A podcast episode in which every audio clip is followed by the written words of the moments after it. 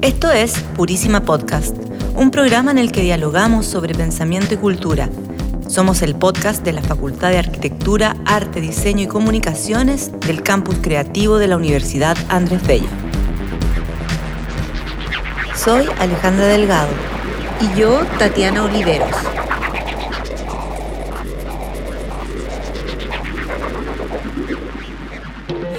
Hola, bienvenidos y bienvenidas a un nuevo episodio de Purísima Podcast, un espacio para reflexionar y conversar de cultura y pensamiento. Yo soy Tatiana Oliveros y estoy aquí con Alejandra Delgado. Hola Alejandra. Hola Tati, ¿cómo estás? Qué bueno que estés acá. el capítulo anterior Alejandra no estuvo con nosotros, pero ya volvió. Me lo perdí. Sí, mm, una ayuda fundamental.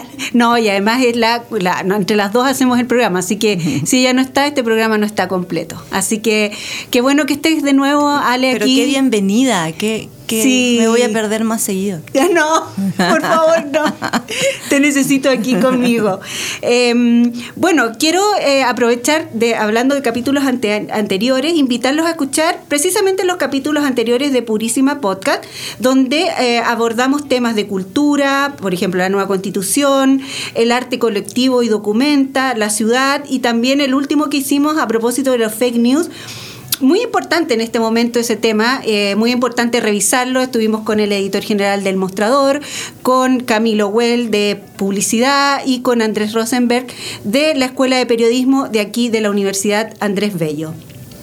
También quiero comentarles que este programa se hace gracias al campus creativo de la Universidad Andrés Bello y de hecho se graba en los estudios de la universidad, de los estudios de radio de la Universidad Andrés Bello UNAV y se realiza en alianza con el diario El Mostrador. Los capítulos también se pueden encontrar en las publicaciones de ese medio. Y bueno, Ale, comenzamos con nuestro, nuevo tema. Nuestro nuevo tema. Nuevo episodio. Sí, un tema súper interesante. Eh, también tiene que ver con, la universidad porque está, es una de, abarca una de las carreras de la, del campus creativo de la Universidad Andrés Bello. Eh, vamos a hablar de moda, sustentabilidad y también un tema que se agregó ahora hablando con, nuestros invitados, que ya los vamos a presentar, que es nuevos materiales, un, tema súper, súper interesante. Eh, eh, sí, pues el concepto de moda sostenible está cada vez más de moda, valga la redundancia, y qué bueno que así lo sea, pero eh, creo que no todos conocemos a fondo qué es la moda sostenible y en qué consiste. Eh, sin embargo, y esperamos que siga siendo así, está llegando cada vez más a los sectores industriales y al sector de la moda, que son los implicados en que hayan avances en este sentido. ¿No? en, eh, avance hacia un sistema económico basado en la economía circular. Tenemos invitados hoy día muy interesantes, vamos a, también a, tocar y hablar sobre un movimiento que nació en el año 2013, si no me equivoco, eh, Fashion Revolution. Vamos a hablar de de, sus acciones, vamos a hablar de qué implica todo esto. Vamos a presentar entonces... Espérame un segundito, quisiera, antes de presentar a los invitados, quisiera entregar unos datos que son súper importantes porque pueden servir como marco. Ya. Que según la ONU, eh, la moda, la, el consumo y la producción sostenible trata de promover la utilización adecuada y optimizada de todos aquellos recursos, incluyendo la energía que interviene en el proceso de producción de un sector industrial determinado. También fue la ONU la que se pronunció en el sentido de que la industria textil es la segunda más contaminante después de la petrolera. O sea, es, un, es una industria muy, muy contaminante, una industria que le ha costado mucho adaptarse a los cambios que tienen que ver con la crisis climática, con lo que se está pidiendo hoy, y la gente está exigiendo. Por eso es tan importante abordar el tema de la industria de la moda, de la industria textil y cómo esta industria se está tratando de adaptar a esto que se está eh, solicitando, que es un cuidado de eh, los ecosistemas del medio ambiente. También es importante decir que eh, aquí se incluyen varios factores, que son, por ejemplo, hay un tema económico, pero también, y eso me parece súper relevante, hay un tema cultural. Un tema cultural muy fundamental porque la moda está asociada a un tema de identidad cultural. Por lo tanto, no es tan solo decir vamos a cambiar esto, cambien todo. Desde la estructura. No, hay que, es una estructura que se tiene que cambiar. Es diferente, por ejemplo, cómo abordarlo en la industria petrolera, petrolera o en la industria textil. Es muy diferente abordar cómo se produce este cambio en estas dos industrias que podrían ser las más contaminantes. Y ahora eh, vamos con, lo que tú estabas anunciando. Sí, tenemos por, por, lo tanto, tenemos dos invitados, invitadas muy interesantes para hablar de este tema, muy vinculados, por supuesto, a esta temática. Primero les quiero presentar a Vado Díaz Orellana. Hola, Vado. Hola, ¿cómo están? Muchas gracias por la invitación. Él es biólogo de la Pontificia Universidad Católica de Chile, especializado en innovación y comunicación medial. Es encargado en alianzas de Fashion Revolution. Es académico de la Escuela de Diseño de Vestuario y Textil del Campus Creativo de la Universidad Andrés Bello. Y también estamos con Francisca Tornero. Hola Francisca, bienvenida. ¿Cómo estás Alejandra? Mucho gusto. Ella es diseñadora con máster en artes liberales de la Universidad de Navarra, tiene su marca homónima dedicada a la alta costura, sus diseños se enmarcan en una filosofía de respeto con el medio ambiente, donde buscan que sus creaciones sean sustentables y tengan el menor impacto medioambiental. Actualmente es la presidenta de Moda Chile AG y colaboradora también de Fashion Revolution. Es académica de la Escuela de Diseño de Vestuario y Textil del Campus Creativo de la UNAV también tenemos acá a dos colegas eh, y muy implicados también en, la cultura del slow fashion. Podríamos partir, de hecho, hablando de eso, conocer de qué se trata el concepto, cómo, cómo se aborda, eh, en realidad desde una perspectiva latinoamericana, es importante verlo así, porque leyendo uno se encuentra con, con cambios importantes que están sucediendo en la industria de la moda, pero en Europa. No siempre estamos enterados de lo que está pasando acá. Cuéntenos. Mira, eh, con el concepto de slow fashion me gustaría em, enmarcarlo un poco en el, en el, de dónde sale la, palabra. Y me gusta mucho hablar de, Kate Fletcher, que, fue, que es una diseñadora eh, eh, inglesa, quien fue que toma el concepto slow fashion, tomándolo primero que nada como viendo un poco qué es lo que estaba pasando, eh, valga la redundancia, con el tema del fast fashion, que también vamos a explicar ahí brevemente con, con Bado un poco en, lo que consiste. Y en ese sentido, eh, el concepto de slow fashion lo que busca es un equilibrio entre eh, las materias primas, ¿cierto? La utilización, la confección propiamente tal, la mano de obra del trabajador, tratando de, como lo, como lo comentabas tú, Tatiana, de tener el menor impacto posible. En ese sentido, este movimiento empieza a tomar mucha fuerza. Eh, empieza también, obviamente, nosotros vamos dando cuenta de cosas tan importantes como lo que pasó en el edificio Rana Plaza, que fue un acontecimiento que es donde nace Fashion Revolution. Eh, que nos muestra de alguna forma eh, cómo estaba llevándose hasta el momento el tema de, la, fabricación de la indumentaria, del, exceso de, sobreconsumo, del trato en los trabajadores en ese sentido. Y em, entonces, eh, obviamente, nos llega un poco a, Latinoamérica y nos vamos dando cuenta de que este contexto global no estaba ajeno a lo que estaba ocurriendo acá. De partida, en el fondo, si nosotros hacemos como un breve marco de cómo ha sido un poco la historia de la indumentaria a nivel de Chile en ese sentido, vemos que eh, en Chile entre los años 40 y en los años 70 hubo un auge súper importante de la industria textil. Eh, en donde se fabricaba, se valoraba el vestuario, eh, la confección sí tenía un, valor muy importante en, el tema y la gente valoraba muchísimo su vestuario.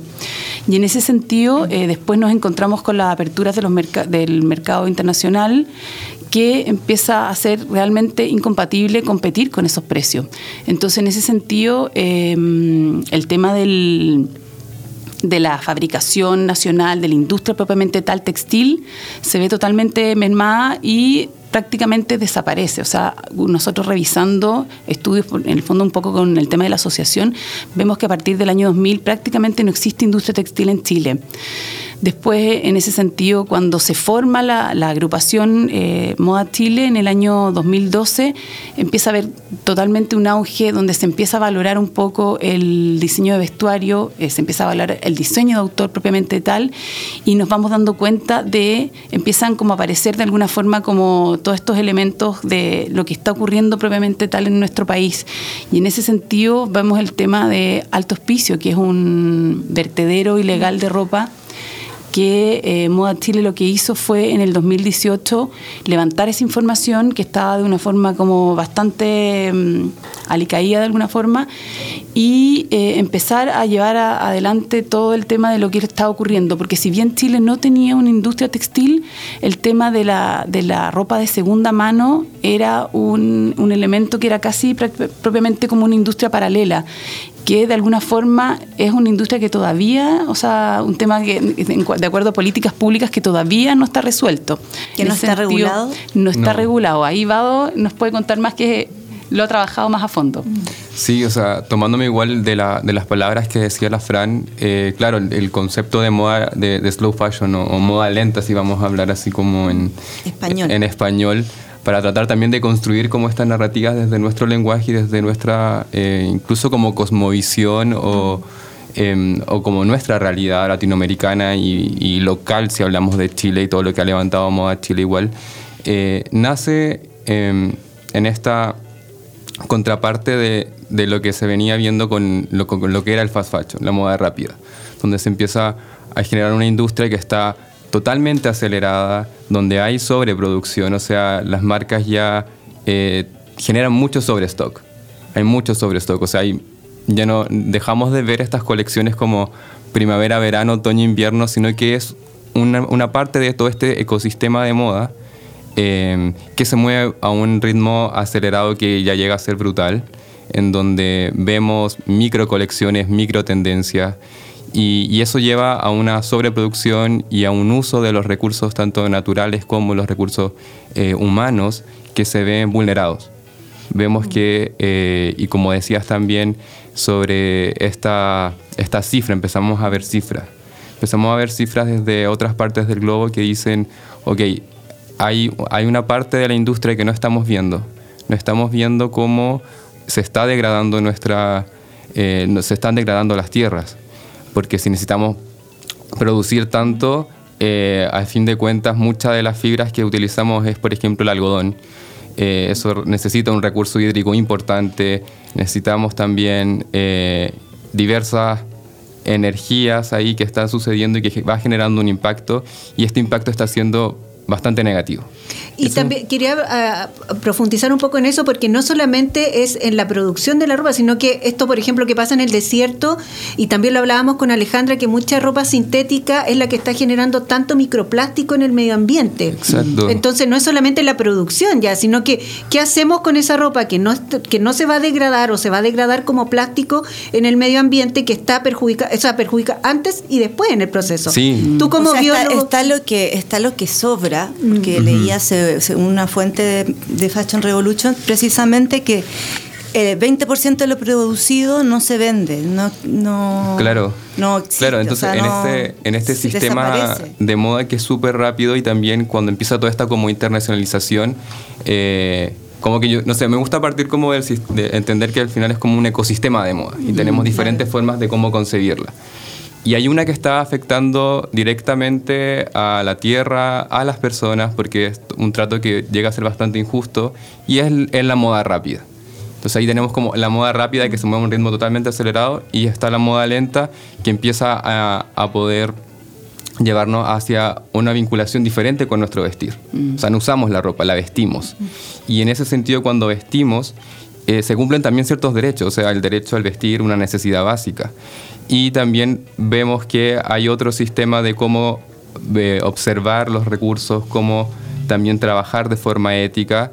Y lo que decías tú, o sea, en esta, si nos ponemos en la vereda de la moda rápida, una industria que está totalmente como deslocalizada, fragmentada, o sea, unas cadenas de suministros que podemos estar diseñando eh, en Chile o X país, pero es en otra parte de este globo, del, del planeta, en otro continente, que se está eh, fabricando, se está cultivando la fibra o se está haciendo la fibra sintética. Después eso pasa a otro país, o sea, ya va, hay un trayecto ahí donde el hilado recién se hace tela después otra parte donde se hace el corte y la confección, y después vuelve a, este, a otro país a hacer las terminaciones. O sea, finalmente en ese sentido lo que hice va un poco la huella hídrica y la huella de carbono que mm. genera el impacto previo antes de ser eh, indumentaria propiamente tal. Todo el transporte, ahí es como un, punto eh, importante. también el packaging de la ropa es, eh, de la ropa, de es ropa que no es cara, pero tiene, con el packaging es absolutamente plástico y eso mm. todo es desechable y, se bota en su es una suma y suma. Es una suma. Y si uno vaya directamente a la ropa que se compró en su casa y la está lavando en la lavadora, o sea, finalmente la cantidad de microplásticos que aporta directamente al mar, eh, sí, como... prácticamente ya no hay medida del nivel de contaminación que hemos llegado. Claro, como que al final termina contaminando negativamente no solo en su producción, sino hasta incluso en el mismo uso que le damos y, y también como personas consumidoras desconocemos mucho de eso. O sea, hay, hay una, hay, hay algo que no que también eh, no se nos ha entregado esa información mm. y ahí es como un punto donde no entran solo las marcas, sino también los estados, los gobiernos.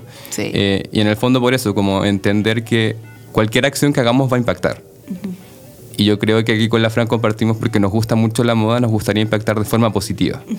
Pero la moda rápida lo que está haciendo hoy es impactar de forma negativa, fuertemente. Sí como que me gusta hacer ese, apellido, como que, porque podemos impactar, impactamos siempre, nuestras acciones tienen un impacto. Mm, Pero queremos movernos hacia un impacto más positivo porque hoy el negativo ya está cobrando como la biodiversidad totalmente. Pero a las marcas no, no les interesa, a las grandes marcas, estoy pensando de la, eh, del fast fashion, eh, si no se les presiona, supongo que no es su interés ser más responsable y transparente, ¿no? Es que de alguna manera igual las marcas se han resguardado diciendo que finalmente han democratizado la moda, que llegan a todo tipo de público, que antes finalmente era visto, claro, visto como un lujo el vestirse. Eh, entonces, en ese sentido, ha sido como una excusa que han, que han, que han, trabajado. Con respecto a eso, es súper importante porque, eh, ¿cómo porque se generó un relato las mm. grandes marcas generaron un relato, un relato que tiene que ver con la democratización de la moda eh, y con también, también en la identidad. La identidad también se ha basado mucho en eso. Buscas tu identidad, aquí te entregamos el vestuario, que siempre el vestuario ha sido una forma de generar identidad. Entonces, ¿cómo ven ustedes esto de generar nuevos relatos? ¿Cuán difícil es eh, competir con este relato de la democratización perdón, de la moda? ¿Y claro, porque si las grandes marcas tienen esa narrativa, ¿no? Eh, la gente la consume, es difícil como romper esa cadena. Es que en ese sentido yo siento que finalmente democratizar la moda, obviamente, claro, nos abre una puerta eh, importante, pero hasta qué punto eh, vemos que tiene la consistencia con respecto a lo mismo que hablas tú de buscar una identidad, o sea, finalmente tener a todas las personas vestidas uniformadas, están pasando por alto su género, no sé, vemos hoy en día el tema de la inclusión desde muchos aspectos, el, tema de la talla, o sea, está ocurriendo que finalmente se están quedando cortos con su discurso y el consumidor está tomando, eh, está tomando en valor eso, está tomándole el peso a lo que realmente implica. Entonces, cuando tú vas viendo que las temperaturas del país donde mismo tú vives están cambiando, estás viendo los deshielo, eh, no sé, si tienes familia, eh, queréis proyectar un, un lugar mejor para vivir, entonces como que realmente el tema de, democratizar la moda yo siento que ya quedó corto, ya no es algo que, que la gente realmente le interese en ese sentido. Claro, y también como democratizarla en el acceso, eh, pero también sin ver de como lo que está detrás, o sea, como cuando también se mencionaba este, este suceso, con este desastre industrial que fue lo de, lo de Rana Plaza y que devela de cierta manera que hay una industria que se ve bien pulcra desde la vitrina, pero atrás estaba como bastante sucia. Ahí, entonces, como, ¿qué tanto estamos democratizando si es como solo la venta? Como que se basan en democratizar la venta, pero lo que está detrás es bastante irregular. E incluso si lo llevamos también a la venta, eh, conversábamos, de hecho, precisamente como subiendo aquí la escalera con la Fran, el tema de la ley de tallas. Eh, la están democratizando tal cual si en el fondo hay muchas personas que no tienen o, no se, o el, proceso de adquirir una prenda es bastante tortuoso porque no hay una diversidad de tallas que sea acorde para la diversidad de cuerpos que existen. sino que está todo bastante estandarizado. ¿Es realmente democrático eso? Mm. ¿Cómo nos estamos relacionando en el vestir? Eh, la moda rápida igual propone y es como súper irregular también en ese sentido. Yo creo que la palabra irregular me la van a escuchar varias veces. Eh, pero ahí como, como también hay diferentes marcas que ponen un sistema de tallas y, y en el fondo la gente en esa búsqueda de identidad cultural tiene como que encajar en la prenda. Como más que eh, la prenda esté como a servicio de lo que quiero proyectar, sino que es la persona tratando de ponerse al servicio de la prenda porque una marca en esta micro tendencia te dice como si quieres proyectar esto tienes que hacer esto. Justamente. Y en ese sentido también como para eh, eh, corroborar un poco lo que dice Vado, eh, yo que, me, de- me dedico a confeccionar prendas, me doy cuenta también que el cuerpo es súper asimétrico. Entonces, también el hecho de haber trabajado con los moldes siempre como de forma simétrica, intentando que la gente calce dentro de esa talla, no es real. O sea, yo lo veo en, en cada clienta que atiendo, que es un sinnúmero, de, yo ya llevo 12 años en esto, me doy cuenta que el cuerpo es totalmente asimétrico. Entonces también eh, no corresponde y las personas finalmente no se sienten a gusto con una prenda que está fabricada en serie porque no está respondiendo a su cuerpo propiamente tal, o no calza el, el largo de una manga, por ejemplo, o el largo de un pantalón, o un ancho de una cadera, por no, en ese sentido.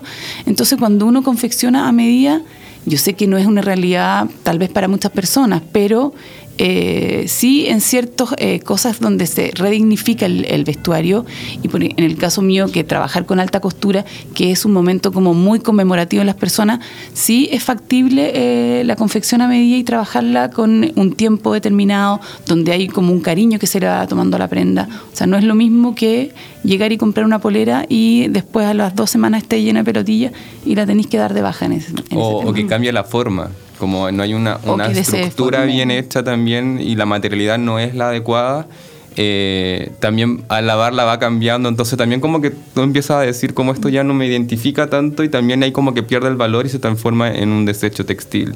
La Que- ropa del retail está cada vez más mala, por decirlo Más mal así. confeccionada. Más mal confeccionada, la- las telas son, pero... Es que a esa, a esa velocidad, imagínate, o sea, yo creo que nadie, porque eso es otra cosa, como si bien se ha intentado y dicen como, eh, como tratar de llevarlo todo a máquinas, hoy en día eh, muchas de estas, o sea, las terminaciones y la confección, eso lo sigue haciendo personas, o sea, son personas que están detrás. Entonces, imagínate como esa velocidad. ¿Cómo vas a poder tener como buenas terminaciones si tienes a una persona trabajando con más de 16 horas? eh, cosiendo, cosiendo, y, y incluso como siempre va a haber detrás una persona, incluso aunque haya una máquina, hay alguien operando esa máquina. Y hay algo que me llama la, la atención con respecto también a esto de la democratización de la moda. Eh, tiene que ver no solamente con las tallas, sino que con el color. El, el- eh, encuentro que el, eh, la- la- esta ropa del fast fashion eh, apu- o sea, tiene colores muy uniformes. Y si tú, eh, es como que se pierde también la identidad cultural en el sentido de un país, porque tú, por ejemplo, tú viajas a otro país y te das cuenta que hay otros colores. Sobre todo si ese país tiene industria de la moda. Aquí en Chile tú encuentras una gama de colores muy limitada en, en multitiendas o en, esta ropa, incluso en, páginas en internet de fast fashion, eh, y, y estás como obligado a estar eh, bajo esos colores eh, o esa, esa escala cromática que te imponen. Y por ejemplo, cuando tú recurres a moda, eh, a, las- las- a moda lenta, Sí. Te encuentras con otros colores. Eso, por lo menos a mí, bueno, que a mí me gusta mucho el tema del color. Eh, me doy cuenta de eso. Y me parece muy fundamental también que eh, se, se tiende a unificar y, se, y como que se aniquila un poco en la identidad cultural de un país en, re- en relación al color. Porque existe esa, esa identidad cultural en relación a cómo se viste. Puede ser que uno sea más gris, otro más colorido, dependiendo de, de- de un montón de factores. Pero eh, se tiende como a aniquilar un poco esa identidad cultural. Es que en ese sentido yo siento que, claro, la moda lenta la podríamos poner que está directamente relacionada con el diseño autor. Y el diseño de autor no se mueve por tendencias. El diseño de autor generalmente rescata textiles encontrados de los años 70, eh, transforma retazos y los une y se transforman en un, en un textil completo para poder confeccionar. Eh, bueno, en el, mismo gremio yo veo cómo trabaja la mayoría de los diseñadores y todos siempre están rescatando el último textil de, oveja tomé que encontraron ahí mm, directamente en Tomé. O sea, hay todo un relato súper interesante detrás mm. y te vas a encontrar con prendas que realmente sí te van a identificar porque son únicas. Mm. Son únicas, van a, van a hablar de lo que ese diseñador quiere transmitir a través de su filosofía de marca, ¿cierto? Eh, y vamos a tratar siempre, en el fondo el diseñador va a tratar siempre de vestir desde el individuo a lo colectivo, a lo que está viviendo un poco la época sociopolítica, a lo que, lo que está ocurriendo en el medio ambiente. También en el fondo siempre va a estar enmarcado en un contexto histórico, ese diseño de autor. Claro, y también esos mismos colores, como, como decía y tú, como de de esa uniformidad que a veces propone el retail y esta contraparte que podemos ver en, la moda lenta y en, y en diseño de autor. Eh, también yo creo que lo vemos precisamente lo que nombraba la Fran, como en esto de que rescatamos un poco muchos textiles y esa también es una realidad muy latinoamericana, sobre todo de Chile con este esta abundancia que tenemos de, de, ropa de segunda mano y que está totalmente como eh, también no hay un impedimento para que ingresen y ingresen fardos. Entonces, también ahí hay algo que diseñadores van tomando y van observando. O sea, ahí como eh, se, identifica como un patrón en el fondo. Hay, hay, hay mucha ropa, hay mucha ropa de segunda mano que para otra persona perdió el valor pero aquí hay un proceso de diseño que dice, no, hay que redignificar esta, esta, esta prenda, este textil. Hay una, una, variedad de colores que es de otras épocas, mm. pero las construimos en este reciclaje textil o upcycling eh, y, proponemos, y hacemos una nueva propuesta. Y eso también es algo que se ve sobre todo en, las nuevas generaciones que tienen como esa nueva esa como sensibilidad para poder identificar eso y también ver que eh, quizá para eso que perdió el valor para otras personas hay algo que rescatar ahí y que ponerle la identidad. Y también el tema del cuidado de esas prendas, eh, como de frenar un poco el consumo también, que es parte de, esta cultura del, low fashion, no es solo estar consumiendo todo el tiempo, me imagino que también se relaciona con... Eh, con darle una, nueva vida a una prenda antigua. Antigua, que, tengan ciclos de vida más, eh, más largos, cuidar mm. esas prendas. Mm. estábamos viendo una campaña de Adolfo Domínguez, eh, hecha por una agencia, supongo que europea, que se llamaba Repite Más, ¿no? y una que se llama eh, Ropa Vieja, donde destacaron prendas de hace 40 años, 50 años y la sacaron a colección. Ropa, obviamente, de la, de la marca. De la marca, Pero era muy interesante. Nuevos tiempos, ropa vieja, era el eslogan. De hecho, como que hasta incluso en las mismas como alfombras así rojas internacionales, como que hemos visto que cada vez las celebridades, como su equipo de imagen, han puesto ahí como en, la alfombra eh, colecciones como de archivo. Sí. Como yo creo que si también desde ese eh, aspecto de cómo se observa la moda, eh, con la estética podemos ver que incluso en esas otras veredas, que quizá a veces las vemos un poco aisladas de, de lo que es la moda lenta, eh, está también esa como esa em, revalorización de, aquellas colecciones que son pasadas pero que tienen un fuerte significado. Algo que quizá no vemos tanto ahora porque todo avanza tan rápido, entonces ahí como que dicen, no, vamos a, sacar esta prenda, este vestido eh, de archivo y lo vamos a poner porque funciona aún. Pero yo lo he visto harto en el consumidor en ese sentido. O sea, me llega, por ejemplo, varias clientas que traen su vestido que ocuparon hace dos matrimonios atrás y lo transformamos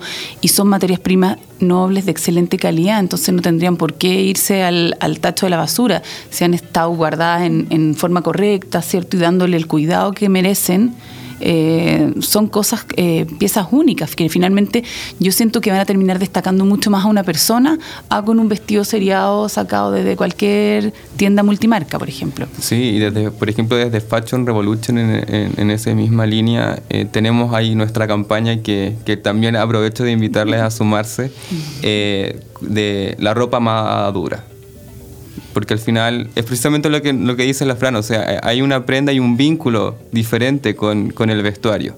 Y en el fondo cuando existe ese vínculo no, nos relacionamos eh, distinto, eh, terminamos amándola, atesorándola. Y, y, por eso decimos la ropa amada dura y esa invitación a lo mismo que, que propone un poco eh, quizá hay la marca como em, poniendo de nuevo a disposición prendas antiguas, pero es en el fondo como si, si valoramos lo que ya hicimos o si valoramos esta adquisición como una inversión eh, cuando eh, compramos alguna prenda, eso va a durar, después la podemos heredar. Como que hay otros mecanismos igual para poder consumir la moda que no tiene que ver siempre con comprarla, sino como poder tener a, a, a un diseñador, a una diseñadora, a un diseñador que te puede también a, confeccionar algo. Te puede vestir. Te puede vestir. Claro, o si no, aquí tienen. o si no, también eh, puedes hacer intercambios. Mm. Hace un, par de fines de semana yo veía a mis tías ahí como en la casa de mi abuela intercambiando ropa y algo que han hecho siempre que yo por lo menos observaba. Entonces hay otras formas de consumir la moda y que también la hacen entretenido y un punto de encuentro que es bastante interesante. Sí, es que perdón, es que está, a propósito de eso estaba leyendo sobre unas fiestas que se hacen que es de intercambio de ropa, que estaba en un, en un texto que leímos con Alejandra, y me pareció súper interesante porque es una forma, porque uno eh, generalmente, sobre todo cuando se es más joven, tiene la idea de tener cosas nuevas, pero no necesariamente tienen que ser compradas o, venidas o desde fábrica. Puedes intercambiar con otra persona ropa porque ya estás cansada de lo mismo y eh, cambiar tu look, cambiar tu closet, pero que es ropa que como lo que se hace con mucho con, la, con los bebés, con las guaguitas. Justamente, siempre te van pasando la bolsa que va llegando ahí desde las otras partes. Sí. Y eso también puede ir adquirido como de un de ponerle además integrar otro proceso de diseño porque la intercambia, después puedes tener como talleres de personalización, entonces como que intervienes la prenda, hay, hay como que eh, se sigue como nutriendo más este otro sistema de concebir la moda que es bastante interesante y que reúne a las personas. Pero yo en ese sentido soy positiva porque siento que Chile sí ha tenido cambios relevantes con respecto a eso. Está Ropante, con la María José Gómez y ya ha abarcado diferentes comunas, o sea, eh, es algo que está como bastante generalizado. Yo lo veo también, por ejemplo, en el colegio de mis hijos, que arman estos roperos y van eh, no directamente como cambio como de como familiar que lo podéis prestar, pero sí que los venden a un precio súper barato, algo que no ocupan, mm. y se lo lleva a otra chica y así. Entonces van renovando dentro del mismo circuito sin necesariamente adquirir una prenda de cero nueva, que, mm. implique un impacto importante para el medio ambiente. Les quiero invitar a escuchar una canción. Mm. Estamos en podcast, en Purísima Podcast, muy convencidos de mostrar música chilena nueva que se está haciendo en nuestro país. Eh, me imagino que conocen a Diego Lorenzini. Lo, conozco. Bueno, es un cantautor de Talca, está establecido actualmente en Barcelona, España. Vamos a escuchar un tema nuevo de Diego que se llama Chiquero.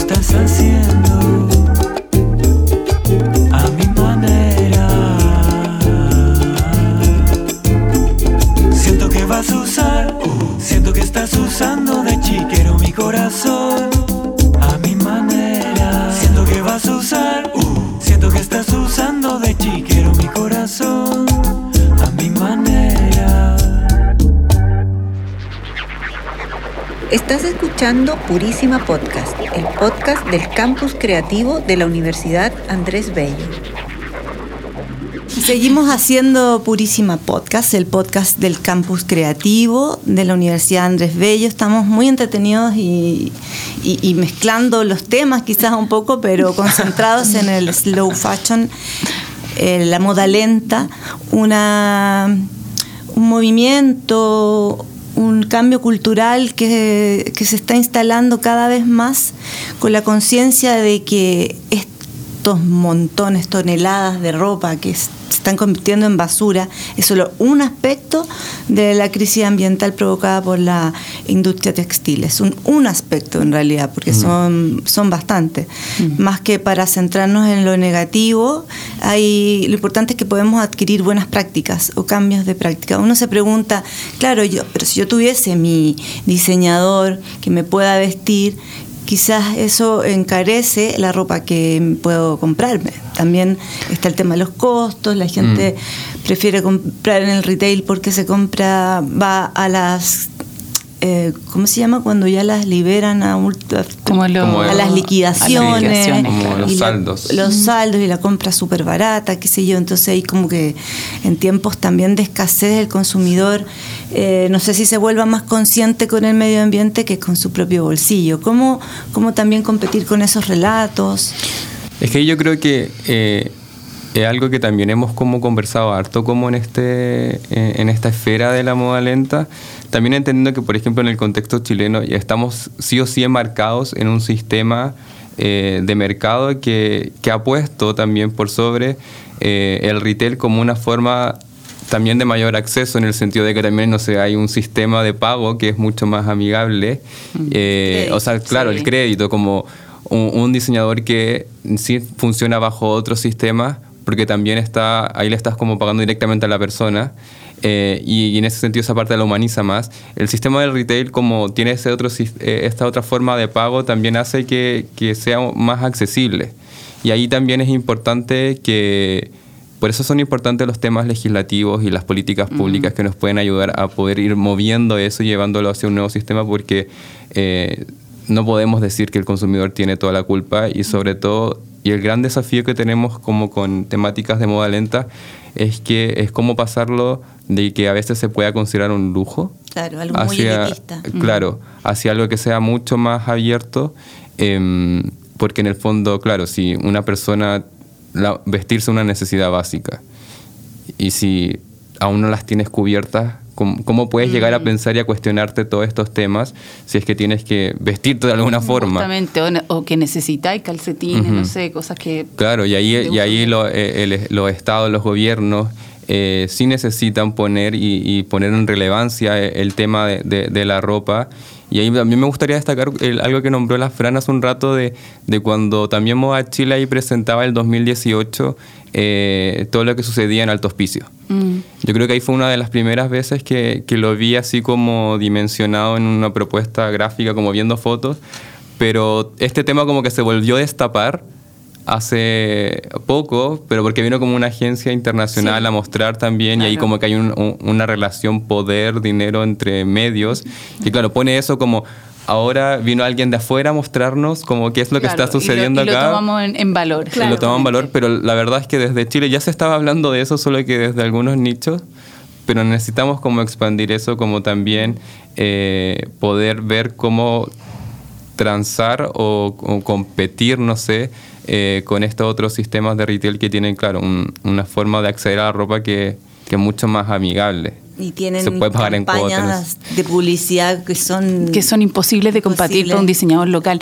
Pero en ese sentido yo siento que el hecho de estar trabajando, por ejemplo, con ustedes en la radio, estar un poco mostrando y diciendo, mira, esto es lo que está pasando, estamos difundiendo el, el- el tema. Entonces se va poniendo en la mesa, más personas lo van escuchando, van tomándole el peso y, y vamos avanzando. En ese sentido, cuando yo les comenté al principio, como revisando la historia de Chile, siempre eh, que se logra como dar un paso importante es porque existe un apoyo gubernamental detrás, que logra impulsar porque finalmente se requieren de recursos para poder llegar a todos los oídos o eh, elaborar un programa que sí realmente democratice pero pensando bien en, lo, en relocalizar las industrias, porque hoy en día también se están, se están eh, trabajando, eh, por ejemplo, está Ecositex, que, el, que en ese sentido el gobierno lo ha apoyado bastante, que, es un, que lo que hace Ecositex, no sé si lo han escuchado, No. es, eh, es una empresa eh, que lo que hace es que recoge ropa en desuso que, que es desde, altos pisos directamente o desde diferentes partes, eh, está localizada en la comuna de Macul y lo transforman en ovillos de lana.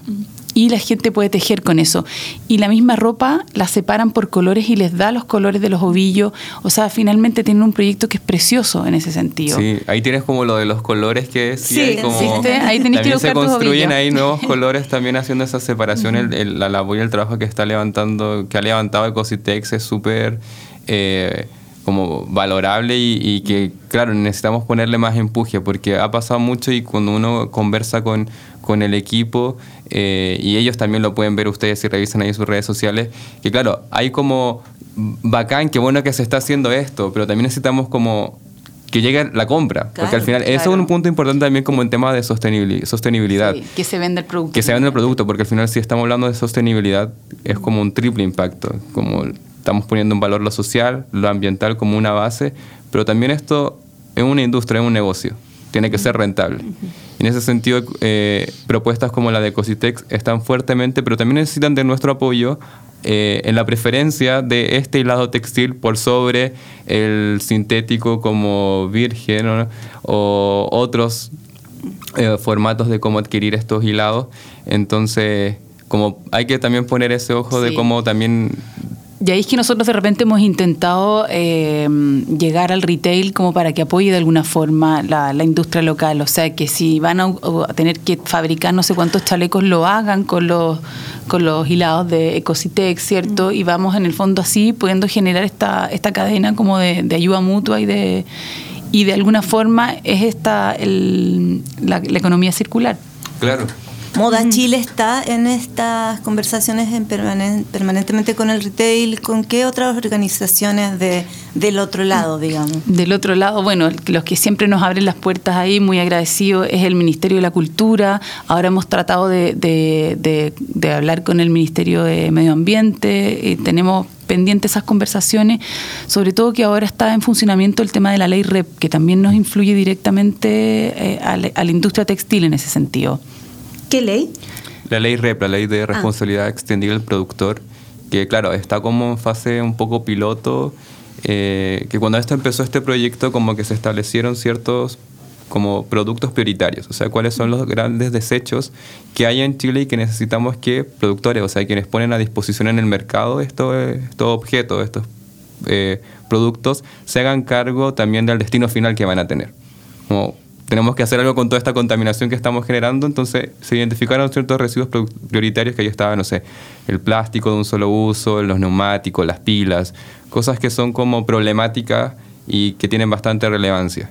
Y, y cuando inició eso, claro, los textiles no estaban dentro. Mm. Y es recién, creo que fue el año pasado, el 2020, que se anunció que Hace ahora iban, iba a ingresar los textiles como un residuo prioritario porque también se había destapado esta olla de todo lo que, lo que estaba en alto hospicio, pero incluso no es necesario como ir a alto hospicio para, para ver que hay como ropa tirada en, en cualquier parte. Me ha Claro. pasado aquí mismo, como saliendo de, de clases cuando vengo acá, eh, caminar por Bellavista y ver que en los basureros, sobre todo, o también en edificios basureros donde hay ropa ahí botada, tirada, porque no sabemos qué hacer con eso y tampoco hay algo que lo regule, que haya como una disposición bien regularizada que diga cómo vamos a tratar estos residuos cuando la prenda ya pierde el valor.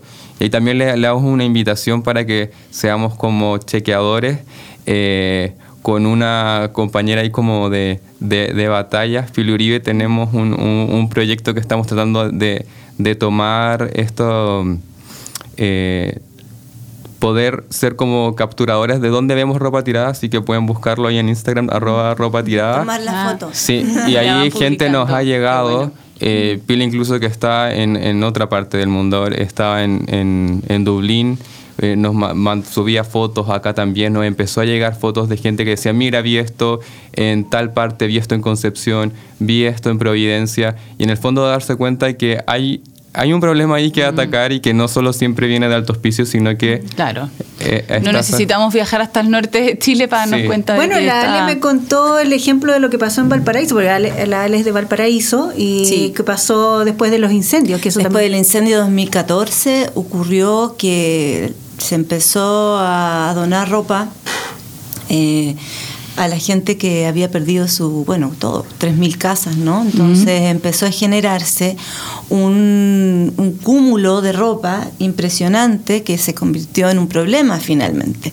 Y ahí nace un, un- un colectivo de, de diseñadoras, de artistas visuales que, que conozco, que es Huila Colaborativa, Mm. y se Qué hicieron cargo de esta, bueno, un poco de estas ropas para hacer talleres con eh, huilas precisamente de la ropa, alfombras y otros productos con esta, con esta Sí, ropa. es muy bacán lo que hacen, lo he visto. Es, es muy lindo lo que hacen y a la vez hacer, claro, como talleres, pero es una parte impe- no pequeña, pero no, no a gran escala de lo que se puede hacer con lo que sobró, ¿no? Incluso Claro. cuando van a hacer talleres ya no les queda ropa y hacen una- un llamado para que les llegue, Ah, qué bien. les llegue Llaman ropa. a la comunidad y llaman que- a la comunidad, pero eh, me contaba Rocío, que es una de sus de sus integrantes, que tienen el problema que la gente les va a botar ropa. Ah, Entonces, o sea, le ella lleva pide- como los desechos ya. Trabaja mucho Sí. con los jeans, por ejemplo, que es una de las prendas que gasta muchísima agua en su producción, creo que 7.500 litros de agua para Claro. una pieza. Sí. Y, Y ni hablar cuando les hacen blanqueamiento, desgastado, O etc. sea que al final como el jeans, el, el problema que tiene es que el color como que cuesta que agarre en ese sentido. Exacto. Entonces, por eso como que se nos van deslavando las cosas, como que es un tejido un poco problemático, pero que... entonces, claro, ellas piden jeans, por ejemplo, eh, y llegan generosamente con toneladas de ropa que derechamente van a votar. O sea, Mm. ropa que está mala o que ya no les gusta. Entonces hay un problema grave, grave de... Sí, y, ahí es cuando la, la- por eso necesitamos como estos instrumentos que, podri- que podría ser, porque estamos poniendo como un, un voto ahí de confianza con la ley REP, de cómo revertir esa situación, de poder generar eh, eh, instructivos y normativa en, en Chile de cómo poder em, tener una buena disposición final de, los de los residuos textiles, de los desechos textiles. Pero finalmente yo creo que igual el tema no lo resolvemos eh, un poco, claro, viendo el grueso de la cantidad de ropa, sino que lo que comentaban ustedes anteriormente es que es eh, valorar el vestuario que tenemos y tratar de no seguir adquiriendo. Y en el fondo, si, es- si podéis meterte a un curso de bordado y donde está ese hoyito, poder bordarlo, hacerle un hachico, no sé, técnicas que hay ancestrales súper interesantes que van resignificando la prenda. Y eh, cuando tú veis, por ejemplo, una chaqueta, yo tengo una chaqueta de mi abuelita que era bordada por ella a mano. No era un bordado muy elaborado, ni mucho menos, pero ella lo bordó y se demoró como un año. Entonces yo pucha, no tengo corazón para dar de baja esa chaqueta, está guardada ahí. Y ahora le corté las mangas, la- como que la, la, la reactivé, la claro, la, la enchulé y la modernicé un poco y ya la puedo ocupar y todo eso. Pero esa es un poco la propuesta y yo creo que también esa es la labor de los diseñadores, en el fondo entregarle las herramientas a, a como era antes, de que las personas también se hacían cargo de reparar su ropa, de eh, bordarla, de trabajarla, para irle dando ese cariño que necesita el vestuario. Porque porque mientras más cariño le tení, menos te querís deshacer de él. A propósito de los talleres que hace Willa, ellas hacen talleres para mm, eh, coser la papa del calcetín. Con, un, Muy necesario. con, un Sí. con una técnica Muy muy, bella y realmente se ve Un bordado que lo queréis mostrar, me imagino. Claro, un detalle eh, como un textil muy precioso. Eh, yo no lo he tomado el taller. Ya, pero, pues dale, ¿viste? Tarea pendiente ahí. pero Ahí me hay- ahí sorprende la paciencia y el. Sí, o sea, es que yo creo que ahí es por eso eh, importante como ver que esas son líneas de acción. Sí. Como que no necesitamos también estar esperando a que venga esta gran marca, o sea, sí, lo necesitamos y lo exigimos, pero también tenemos como líneas de acción que son locales y que son súper importantes y que contribuyen también a generar estos nuevos vínculos con nuestras prendas y son las que van a terminar desencadenando que la demanda del fast fashion, de la moda rápida, no sea brutal, sino que vaya decreciendo Vaya y de alguna forma sí o sí estas grandes marcas van a tener que trasladarse y transicionar a una que sea más eh, amigable con, con el medio ambiente y con las personas. O sea, hay varias acciones, reducir el consumo, eh, priorizar el comercio local, eh, hacer uso responsable de la prenda. Hay como muchas acciones que uno puede tomar, pero para eso hay que tener, digamos, una conciencia de, del problema que, Claro. está, que está teniendo la industria. ¿no? Y quería a propósito agregar otro tema a lo que todo ha nombrado la Ale. Eh, ustedes me- nos comentaron al comienzo de los nuevos materiales que están trabajando acá. ¿Qué, qué es lo que se está trabajando en eso de nuevos materiales? Que ah, bueno, es una cosa que para los que no somos tan técnicos en el tema es como hablar, pero es interesante saber qué es lo que se está haciendo. Hablar de la NASA, sí, una cosa. Claro, Después vamos a estar todos vestidos ahí de NASA. Eh, que me cuenten de eso, porque creo que es súper interesante que tiene que ver mucho con esto, con la producción, la sobreproducción y que- las telas que se están produciendo ahora y qué es lo que se viene en producción de nuevos materiales para el vestuario. Bueno, ahí Vado es el experto en la materia. Interesante también que lo están trabajando en la carrera. Sí, Se, se- se está viendo acá ya. em, acá los nuevos materiales también eh, son otra como si abrimos como este abanico como de, de líneas de acción. Porque en el fondo es como hoy no tenemos una moda sostenible porque de hecho si sostenemos la que actualmente está funcionando, eso como que no, no podría funcionar. Y hay una de estas líneas de acción eh, y que también no sé si vamos como a la, a la uno es como trabajar nuevas tecnologías. Pero ahora ya dejando esos organismos como internacionales, eh, cuando hablamos como de, de nuevos materiales también es, es una corriente que se basa mucho en, el- en- en lo que es el biodiseño, que es una, una disciplina como transdisciplinar, porque al final estamos reuniendo a diseñadores, artistas, eh, eh, químicas, eh, biólogos, de, de diferentes áreas para poder crear una propuesta que trasciende a, a si trabajáramos por sí. por- Incluso por agrónomos, vea, Sí. Directamente. Totalmente, entonces necesitamos como esta visión que, que trasciende a las mismas disciplinas que trabajan aisladamente y ahí los nuevos materiales em, o, biomateriales en- nacen un poco tomando recursos y viendo que la naturaleza como una colaboradora también para poder generar eh, un nuevo producto y un nuevo material. Y ahí eh, si en, en un contexto chileno se ha trabajado con material eh, basado en, en, en maqui, por ejemplo, en, en celulosa bacteriana y eh, un saludo para la- las Para amigas de, de LABBA. la. Sí, en Valdivia, que también toma mucho eh, este aspecto de, de cómo em, vemos las abundancias que están en nuestros territorios. Yo creo que eso ahí hay una, una cosa interesante eh, de cómo estos materiales también se pueden concebir en Latinoamérica, que es ver cuáles son la- la- los recursos que existen en nuestro territorio y cómo podemos ponerlo también a disposición de un nuevo sistema material, una nueva cultura material.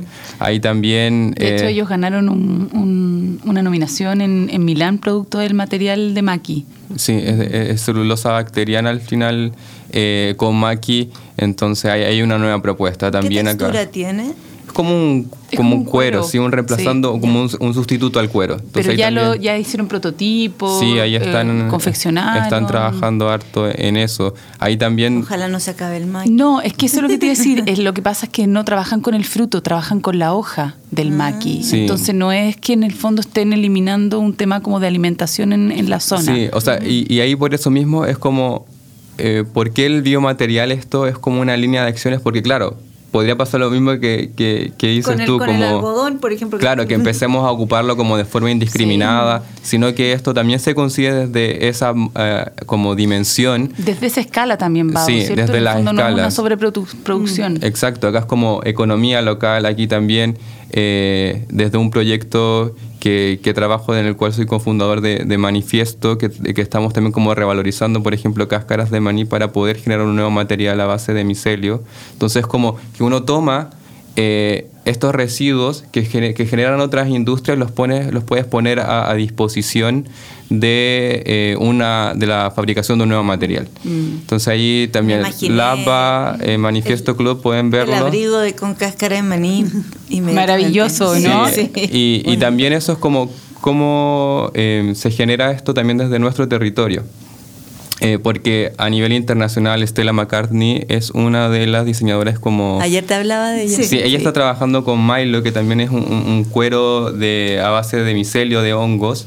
Eh, entonces, ahí hay una, una fuerte poten- eh, potencia que está como a nivel internacional, pero también hay una, una opción de verlo en nuestro territorio a escala local, como decía la, Justamente. la Fran, a, Y un ritmo diferente, lento. Es interesante porque se produce un equilibrio entre lo que están trabajando ustedes y nosotras como consumidoras podemos cambiar nuestros hábitos también. Claro, y, Sí. lo, y lo interesante de ese biomaterial es que finalmente vuelve a la tierra. O sea, si tú llegaras a dejar tu abrigo ahí, digamos, de maqui, eh, la tierra lo absorbe y Sí. es un recurso. Precioso. Y Es diseñadores, diseñadores chilenos ya están utilizando algunos biomateriales como Guido Vera, Guido que, Vera, que está trabajando con el- con Deserto Cactus, que es un, también un material, si nos vamos como moviendo ahí por el globo, un material que se, que se recoge también de, desde México, identificando que ahí el cactus eh, hay, hay un- una fuente de recursos con las que trabajar y generan este también sustituto al, al cuero animal o el cuero sintético que Claro. sería este este, Eh, este lo interesante es generar la mayor diversidad de, eh, de biomateriales para no sobrecargar un, un solo Sí, elemento Claro, de que la esto se natu- vaya moviendo también Sí, como claro. eh, según las localita- Claro. localidades, según los territorios. Hay y- uno bien interesante que es eh, Fiber Patagon. No sé si lo Sí, Patagon también. Fiber, que también es, un proyecto chileno que está ahí trabajando y desarrollando un material eh, con, Con el rastrojo de- de, de- eso. de la paja. Entonces, como que si, si nos ponemos ahí a Mm. observar, por eso digo como que es interesante como este un poco método científico de, de observar y ver qué hay, qué recursos disponibles, lo sumamos como a esa observación que ponen eh, eh, diseñadoras, diseñadores, eh, y pueden surgir estas cosas. y, y es importante también ahí, y que es lo que vemos en este curso, de, eh, en, en este mismo, en la, uni- en la UNAV, es que esta es solo una línea, porque lo mismo, si puede parecer muy atractivo, nos sorprende la NASA, Claro. Claro. pero claro, si, nos, mo- si esto lo llevamos al mismo sistema de moda rápida, pero con un nuevo material, mm, no tiene ninguna gracia. Tenemos No, que conseguir concebiéndolo. Nuevamente sobreconsumo. Claro, tenemos que concebirlo y no caer en que porque es muy atractivo ponerlo a ese ritmo Claro, o porque es acelerado, biodegradable, o porque es sí. biodegradable, como llevarlo a ese ritmo acelerado. Sobreexplotarlo, claro. No, siempre teniendo en foco que hay que poner ese esa conciencia eh, impuesta en, A en escala im- humana. a escala humana, con impactos que sean eh, mucho más positivos y tratar de disminuir esos negativos que sin duda igual vamos a tener porque Y, somos y la una- respuesta de los alumnos de la carrera eh, y de este curso en específico, con ¿cómo ha mucho sido? interés. Me imagino. Ahí, porque el- necesitamos esa creatividad y ahí las nuevas generaciones tienen ahí como, quiero hacer esto, estoy buscando, vi, no sé, eh, en, cuando estuvimos haciendo el curso en, en esta práctica creativa en pandemia, en el eh, hicimos 2019. como ahí el ejercicio de que observaran qué tenían a su alrededor, entonces había una chica que no sé, trabajaba como con miel, otras personas que trabajaban con, con naranja, como Con la borra del café Con la borra del café, ahora también tenemos chicos que están trabajando con eso. Y, y ahí también hay, hay un- una invitación a las nuevas generaciones y que también en este mismo campus, hay, yo creo que aquí van a salir grandes referentes porque hay otros chicos y chicas que han estado ya, eh, que ya están desarrollando como sus prototipos, están explorando ahí y algo rico que tiene también este campus es que fomenta mucho esa capacidad creativa y que si lo unimos como a la ciencia, eh, salen cosas bastante Se logran, interesantes. claro, y la, la experimentación también les va a permitir poder eh, generar realmente biomateriales que, que funcionen a futuro. Eh, me parece súper interesante esto de que, porque el diseño de vestuario, para los que no son tan conocedores, es, solamente hacer, eh, diseñar vestuario, pero eh, a- ahora estamos viendo que está abarcando muchas más temáticas, muchos más, mu- muchas áreas se están sumando y eso lo hace eh, también un, un aporte real eh, a lo que está sucediendo. eh, que me- y eso me parece súper interesante lo que se está trabajando acá y también para abrir, o sea, con este mismo programa, abrir y entender que el diseño de vestuario, que la carrera abarca muchas más áreas que solamente entender. O sea, se les entrega todas las herramientas para poder ellas Claro. diseñar su propio textil, que pueda ser aplicado Claro. tanto en, no sé, en todos los aspectos del, del diseño. Claro, Claro. y porque al final con la, con la situación en la que estamos como a nivel como global con esta emergencia climática, necesitamos de acciones y proyectos que se generan de muchas disciplinas. Entonces entender que el, el trabajo de un, un diseñador no tiene que ser aislado, sino que puede convocar y generar un proyecto donde tenemos a personas de biología, personas de arquitectura, de artes visuales, de química y como Los comunicadores que todo lo comunicadores que se está muy haciendo. importante ahí el trabajo de, de ustedes también porque ese es otro gran desafío o sea aquí hablamos de esto también puede sonar la NASA como algo que a veces vemos aislado pero necesitamos también generar esa narrativa de cómo llevamos toda esta información hacia un lenguaje común y que sea entendible y que empaticemos también con las personas Claro. porque al final uno teniendo toda esta gran propuesta, si no se logra comunicar bien, la persona va a seguir prefiriendo el fast fashion y eso es lo que sabemos Sí. que tenemos que Las dos poleras por cinco lucas. Sí. Me duele De el color alma. con chevino. y mostaza. y mostaza. Y te encontré con 10 iguales. 10 iguales. No, y esa parte es como... O negro y azul. Claro, y como que tú la estás viendo y al lado tenía otra persona viéndole y como que empecé a compararlo un poco, como... Sí, Como como que- que, estamos parecidas. Sí. Mm. Lo que no les preguntamos, y nos queda poquito tiempo, eh, ¿qué pasa con el tema de la ropa usada, la famosa ropa usada? Eh, ¿Es conveniente eh, o es una... O estaríamos un poco como entrando en la misma lógica de, del fast fashion, pero en otra escala. Justamente, o sea, claro, yo creo que mucho tiempo se dijo que la ropa usada finalmente era el recurso para, prácticamente que nos iba a salvar, por eso en el fondo Chile recibe unos containers desmedidos de ropa usada que finalmente nos llegan a puerto y tiene un impacto que no es menor. Entonces, eh, yo siento en ese sentido que la ropa usada, si bien te va a entregar eh, identidad, vaya a poder diferenciarte porque son prendas que no están seriadas, hoy en día cuando tú hay alguna ropa usada, te encontrás con pura ropa de Sara. Sí. Claro, Entonces son los también tú saldos. decís que tiene de, de usado, de usado del año pasado. Claro, tiene como la que etiqueta. Ya dejó de ser la ropa usada de los años 70, de los hippies o de los años 40 de la Segunda Guerra Mundial. Sí, esa Entonces, pieza única que encontrabas en la, en la ropa de segunda Sí, O mano. sea, no. es, es una línea de acción sí o sí como de poder darle un nuevo, extender la vida útil de la Claro. prenda, eso es cierto. Pero si al final se lo terminamos llevando a un sobreconsumo, como que al final en el fondo, Mm. si llevamos la- el mercado de la ropa usada a un sobreconsumo, es como caer en el es mismo caer en lo mismo. Al claro. final, cualquier, cualquier compra impulsiva que no genere ese vínculo o cualquier compra como basada en este sobreconsumo es insostenible para el planeta porque eso va a terminar llegando a algún momento a desvalorizarse. Porque en el fondo, si, si compran tanta ropa usada y después la van a terminar desechando, vuelve a ser desecho. Y aquí tengo como justo una, un- una cifra de respecto al tema porque eh, en, en revisiones como de aduanas que se hizo y que entregó también la Biblioteca del Congreso Nacional, eh, identifican que el 2020 ingresó un total de 59.958 toneladas de ropa de segunda mano. Eso fue el 2020. Y el 2020 estábamos en pandemia. Sí, pero, y, bueno, imagina, y ahora viene lo, lo- lo Lo más dramático. impactante. El 2021 ingresaron 156.000. 707 toneladas. O sea, pasamos de 59.000 a a triplicar. 156.000. Vado, y no tenéis el porcentaje de esa ropa que no es usable, porque finalmente ese es el desierto el- del vertedero de altos Y ahí precios. es el desafío, porque tampoco no- llegamos como hasta esos datos. Entonces necesitamos también, y esa es una invitación a, a- a quienes escuchan el podcast y que y porque tenemos que sumar a investigación de moda crítica, ahí latinoamericana sobre todo, a poder tomar estos temas porque investigar la moda también tiene que ver con estos temas y necesitamos esos datos para generar los cambios, para ponerlos en relevancia. Sí.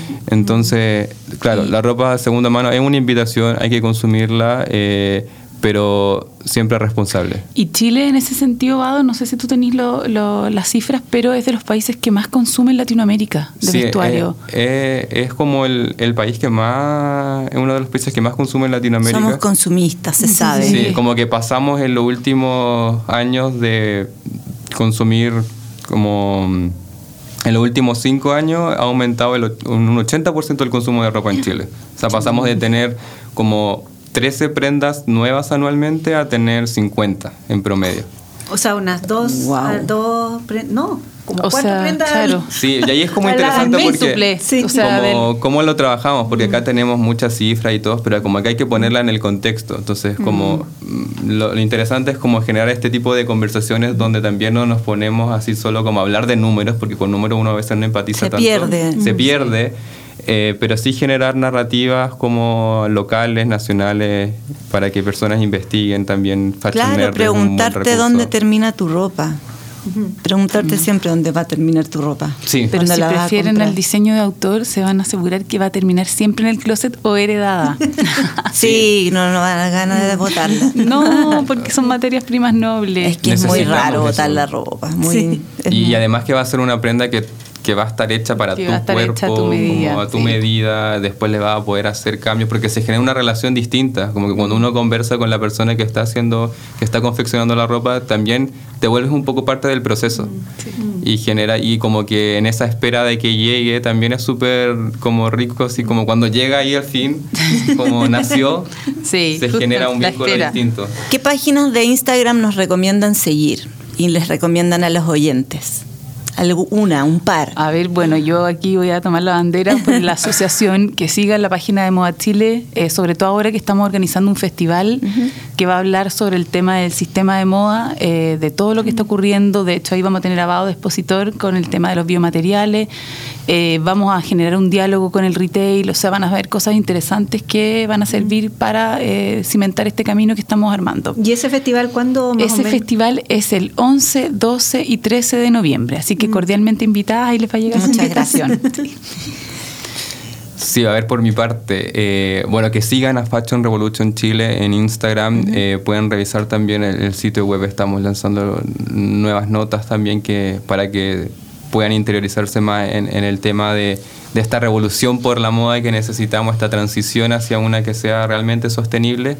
Eh, sigan, em, no sé, Franca Magazine pone buenos temas, Fashion Nerd es un buen punto de encuentro de, de académicas y de, y de mm, eh, que nace desde Chile, que pone temas, ahí analizan temas de, de tallas, por ejemplo, como la parte legal.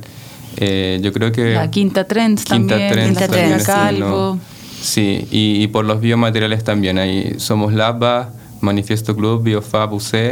eh, son, son buen puntos de encuentro para que sigamos ahí la, eh, la discusión, porque siempre, yo sé, yo siempre y aquí en clases lo decimos mucho, como nos ponen, tenemos todo esto, estamos armándonos como este set de herramientas de cómo transitar a ser más sostenible, pero siempre con un ojo crítico, porque eh, no está todo hecho. Y también eso es lo rico. Sí, eso es lo bueno No- no, también. es, es lo rico porque podemos también generarlo desde nuestro territorio, desde nuestra realidad. Justamente. Vado, Francisca, le agradecemos muchísimo la presencia en los estudios de radio del Campus Creativo de la UNAV y en este programa Purísima Podcast, nuestro quinto episodio. Sí. Ay, nuestro quinto bien. episodio. Sí, Vamos y qué bacán que ponga música chilena. Sí, de hecho nos vamos a, a despedir con una artista chilena, María José Ayarza, más conocida como chini.png. Bien. Bien, Que muchas gracias Francisca, muchas gracias Vado, Gracias fue a una conversación muy interesante. Y la moda es cultura, el vestuario es cultura, así que eso es siempre interesante mantenerlo. Chau. De verdad. Chao, Chao. chao.